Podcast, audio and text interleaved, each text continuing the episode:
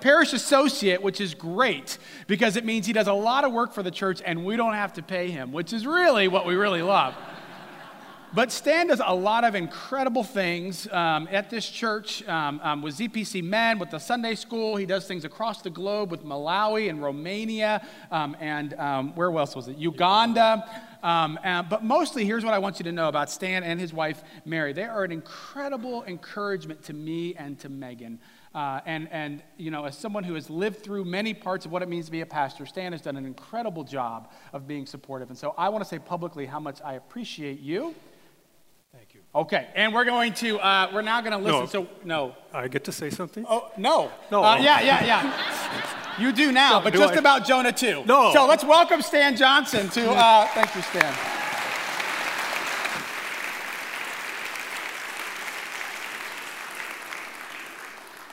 Well, thank you very much. And it is truly my privilege to have these moments to share with you in this way.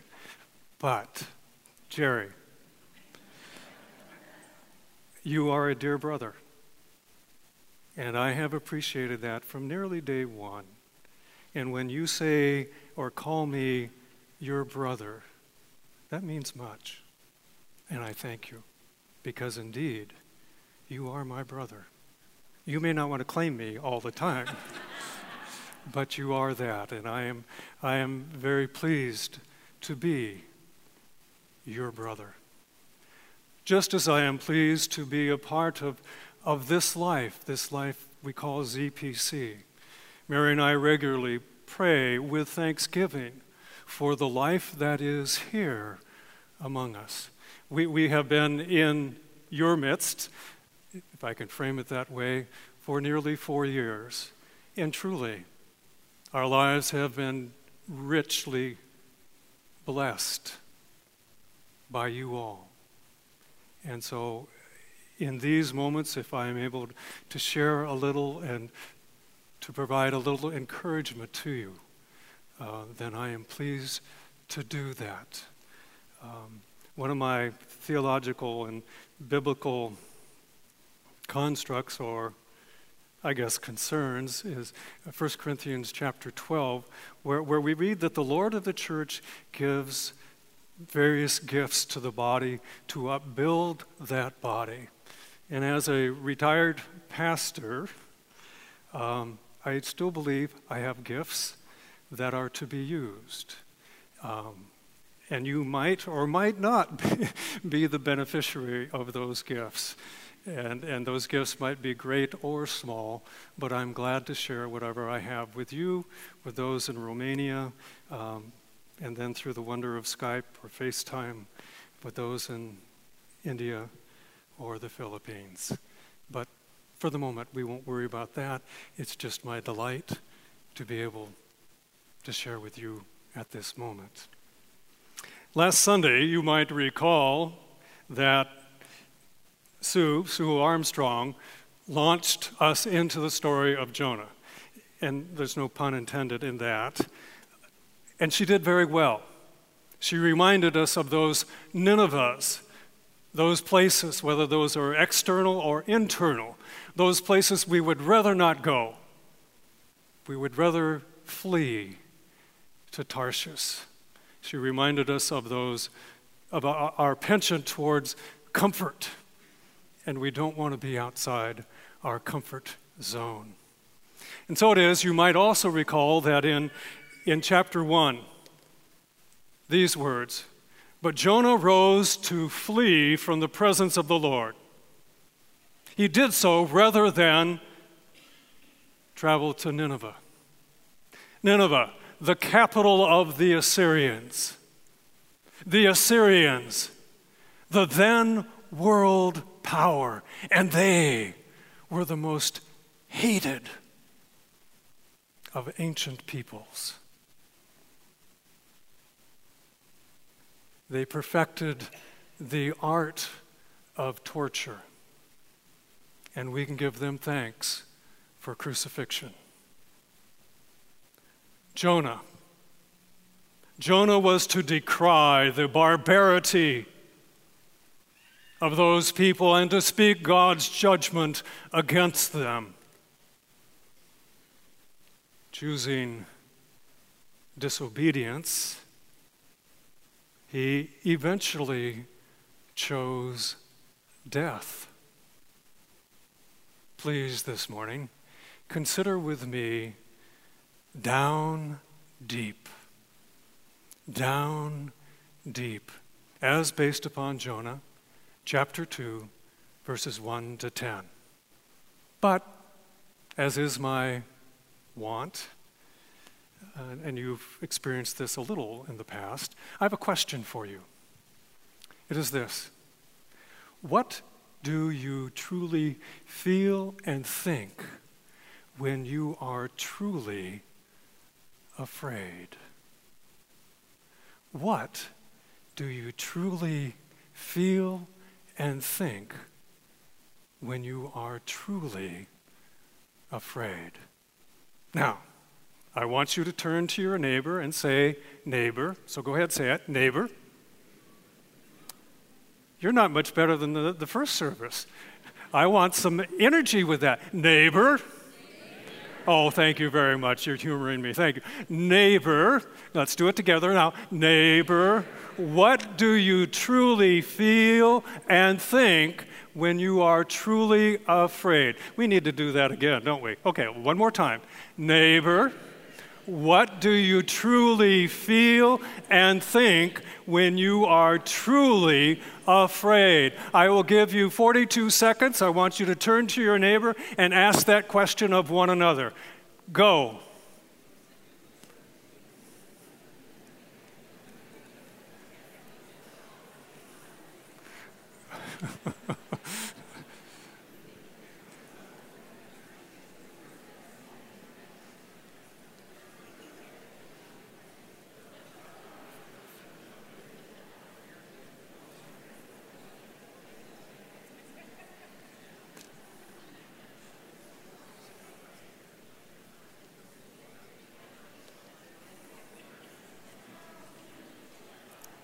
Seventeen more seconds.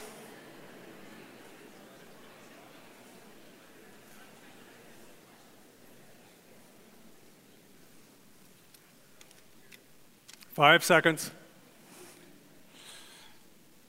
Thank you. You do well to humor me. I wonder, did any of you talk about fear? Did you? Not about the weather? No, okay. Of course, you could be afraid about the weather, right? Again, I invite you this morning to share with me in giving consideration to down deep, Jonah chapter 2. But before we do that, let's take yet a further moment to pray. Please, let's pray.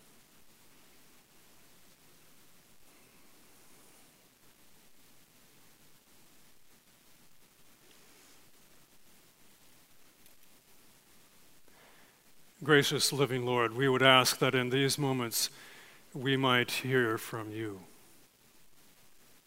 Certainly, we do not need to hear from me but from you. Grant that we might hear your voice, hear your word to us. And then, once we hear, please grant that we will do what it is that you ask of us. By your Spirit, please be present here. This we humbly ask in your great and wonderful name. Amen. If chapter 1 of Jonah is a seafaring adventure of an 8th century BC prophet, then chapter 2 of Jonah is a poetic prayer, a poetic song. And I almost did what I did in the first service. I forgot to read the scripture until we got it further along. And, and I, uh, my tendency would be to say, is this a factor of age? But no, this is just Stan being Stan. So please now, thank you, Becky, for. please now listen to and for the Word of God. as it comes to us from Jonah chapter 2, verses 1 to 10. Then Jonah prayed to the Lord his God from the belly of the fish, saying, I called to the Lord out of my distress, and he answered me. Out of the belly of Sheol I cried, and you heard my voice. You cast me into the deep, into the heart of the seas, and the floods surrounded me. All your waves and your billows passed over me. Then I said, I am driven away from your sight. How shall I look again upon your holy temple? The waters closed in over me. The deep surrounded me. Weeds, seaweeds, weeds were wrapped around my head at the roots of the mountains. I went down to the land whose bars closed upon me forever. Yet, you brought me, you brought my life from the pit, O Lord my God. As my life was ebbing away, I remembered the Lord, and my prayer came to you into your holy temple. Those who worship vain idols forsake their true loyalty. But I, I, with the voice of thanksgiving, will sacrifice to you. What I have vowed, I will pay. Deliverance, salvation belongs to the Lord. Then the Lord spoke to the fish, and it spewed Jonah upon the dry land. The word of the Lord. Indeed, it is His word. Again, if chapter 1 is the seafaring adventure of Jonah, then chapter 2 is, is a poetic prayed psalm of his submarine experience. However, because the story of Jonah and his being ingested by a large fish has been the subject of much debate, a comment. The, de- the debate centers upon the question could a human being survive three days within the belly of such a creature? Some argue that the caustic gastric juices of such a large fish would surely kill any human being. Others counter, based upon eyewitness accounts, that human survival is possible. This noted, I'm sure that I will not provide any decisive word with regard to that debate. However, whenever, whenever we encounter the miraculous within the scriptures, I would encourage us not to fall into that enlightenment trap. And we are those who have inherited the Enlightenment, starting with Descartes in 1635 and after. But I would encourage us not to fall into that trap. That trap that suggests that our world is a closed system operating according to certain immutable laws that cannot be contravened, even by God, should God exist. From my perspective, Yahweh Elohim, the Lord God, created the world, Genesis 1, in a very orderly fashion. We can catalog these as natural laws. But these laws have yet to be established as absolute, as suggested by Einstein's theory of relativity or the principle of indeterminacy. Moreover, as creator, God has not, is not necessarily bound by the laws that he has established. Therefore, I believe that Jonah lived to tell his story, and that his story is more than parabolic, is more than a parable. If we consider Jonah's psalm, verses 1 to 10, we observe that verse 17 of chapter 1 and then verse 10, moving into chapter 3, but then verse 10 of chapter 2, those two verses frame this psalm. Thus, we note that this entire incident, but particularly this psalm, is framed by our Lord's sovereignty. He decreed, He directed the actions of a large fish. He directed Jonah's actions. By the conclusion of chapter 2, on into chapter 3, Jonah is on his way to Nineveh. This was to be his. This was to be Jonah's experience and not the experience of any other prophet. This was God's sovereignty and will being worked out in Jonah's life. Once we recognize the framework of God's sovereignty, then, then we can recognize the freedom of human life from within the belly, Jonah prayed. Perhaps at a later, di- later date, writing of this horrific experience, this utter distress, perhaps employing the language of David. Psalm 18. Language such as, you hurled me into the deep.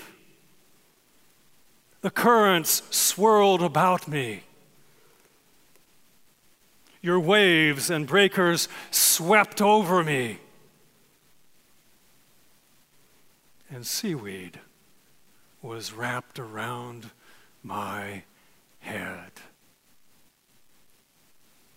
These descriptive, poetic words are highly emotionally charged.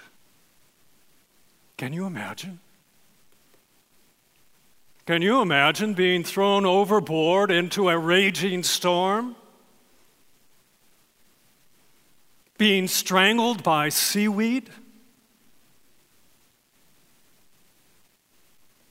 Without control? No sense of up from down? Being twisted and turned and crushed. Can you imagine? But there is more to Jonah's psalm, his prayer, more than the language descriptive of a man drowning. For we also read, from the depths of the grave, to the roots of the mountains I sank down. The earth beneath barred me in forever. You brought my life up from the pit. Jonah's psalm is not only a cry of distress, but of affirmation of hope. Jonah cried out, and he was heard. The Lord heard him. By, by prayer, he knew the saving power of his Lord. And he perceived his true identity, namely, to respond in kind to the loving kindness. The Hebrew word is chesed, it's a wonderful word. He learned that his identity was to respond in kind to the loving kindness, verse 9, the loving kindness of God, the one who is the source of all love and all kindness. He learned to recognize his identity, to respond with love and kindness. Oh, to be sure, Jonah's prophetic calling from that moment forward was still fraught with all kinds of difficulties. Difficulties still to be faced. But Jonah's story is the story of the Lord's sovereign, loving kindness. Loving kindness not only for those Assyrians, those Ninevites, but especially loving kindness towards Jonah. And Jonah's story is also the story of resistance and disobedience. A very common story. This noted, the imagery of Jonah's prayer is also the imagery of one who has died. The imagery is of one who has died. In making this comment, and without contradicting the historicity of Jonah's experience, I would have us entertain, only entertain, but I would have us entertain for a moment that perhaps Jonah did die. If so, and this is a conditional statement, if, shift with me if you will, if so, if he did die, then Jesus' words in Matthew chapter 12, verses 38 to 40, gain further light. For as Jonah was three days and three nights in the belly of a huge fish, Jesus said, so the Son of Man will be three days and three nights in the heart of the earth. It could be, it could be that Jesus understood Jonah's experience as the experience of one who had died and was then given new life. Or it could be that Jesus understood Jonah's as a near death experience, which he, Jesus, then used to highlight his own death, and resurrection. I'll let you think about that one. Perhaps, as some of you know, I was born and raised in California, which may or may not explain many things. But as I was growing up within our family context, every summer we would, we would vacation in the Sierras. I love those mountains often going to Sequoia National Park with its towering redwoods. Those redwoods. Uh, for me, it's, it's a sanctuary experience, and, and, and then there's quiet, and I find myself looking at those, those trees, and, and my eyes are lifted and lifted 200, 250, 300 feet, and I marvel some of those trees are at least two millennia old. And I marvel. But, but anyway, on one occasion, I think I was about five, uh, we found a, a, a wonderful mountain stream with a natural granite slide that was utterly slick. What am I doing? And so I remember the thrill the very first time I went down that slide. And that, and that slide dropped into then into a pool, a deep pool. And I remember the thrill, the thrill of going down that slide and then dropping into that pool, into that water, which then all of a sudden was shockingly cold. And because of that shock, I probably expelled what air I had within my lungs. And I began to sink down.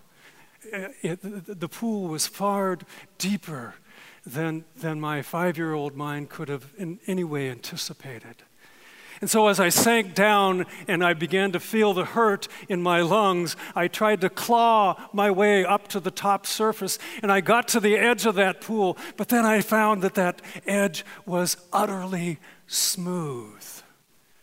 And so, as I tried to grab, what I experienced was that instead of moving forward, I felt like I was being propelled back into the water. And I feared that I would never breathe again.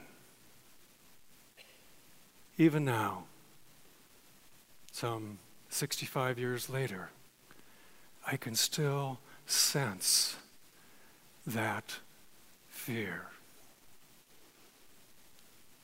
By the way, my parents were nearby, so they weren't, they were doing their job. I didn't know it. But that fear that fear. Whether or not Jonah actually died, the language of his psalm speaks to us of life and death, of fear, of being lost forever, of being alien, forever alone, the horrific consequence of our own doing or our own undoing? Perhaps this morning you feel. You feel as though you were being tossed to and fro, entangled in a raging torrent not of your making, choking, gasping for life, in utter darkness without escape. Perhaps. If this is your present, then learn from Jonah.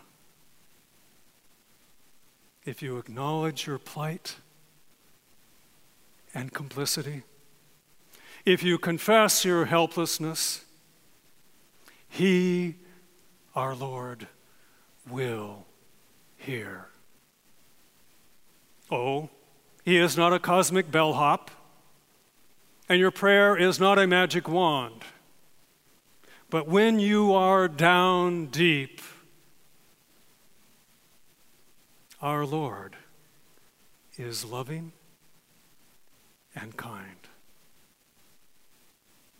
When you are down deep, our Lord is loving and kind.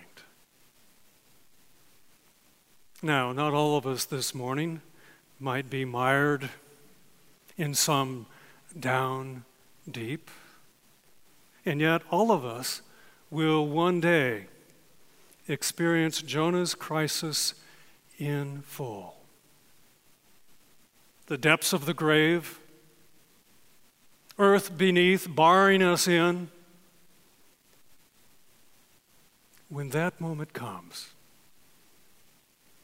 in that distress, because we have experienced our Lord's loving kindness now, and because Jesus, our Lord, rose from the grave, we can give thanks now and then for what is and for what will be. Salvation comes from the Lord now and forever. From the depths of the grave to the roots of the mountains, I sank down. The earth beneath barred me in forever. You brought my life up from the pit. What the Lord did for Jonah, our Lord continues to do and will continue to do. May you and I learn from Jonah, even if ours at moments is very much a life shaped by disobedience or at least resistance. Our Lord is one who hears, and he will indeed pull us out of the pit. Let us pray.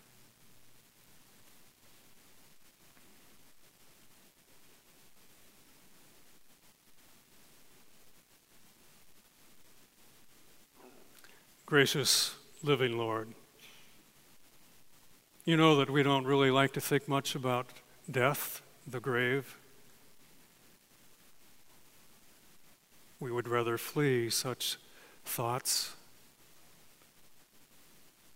But we do ask that indeed we will know continually of your loving kindness. Whether we are in a down deep or whether we are in moments of rejoicing, may we truly know you. May we truly respond to you with love and kindness. I pray for all of us, myself included, that today and in the days of this week, we will learn from Jonah. Help us to hear what you want us to learn.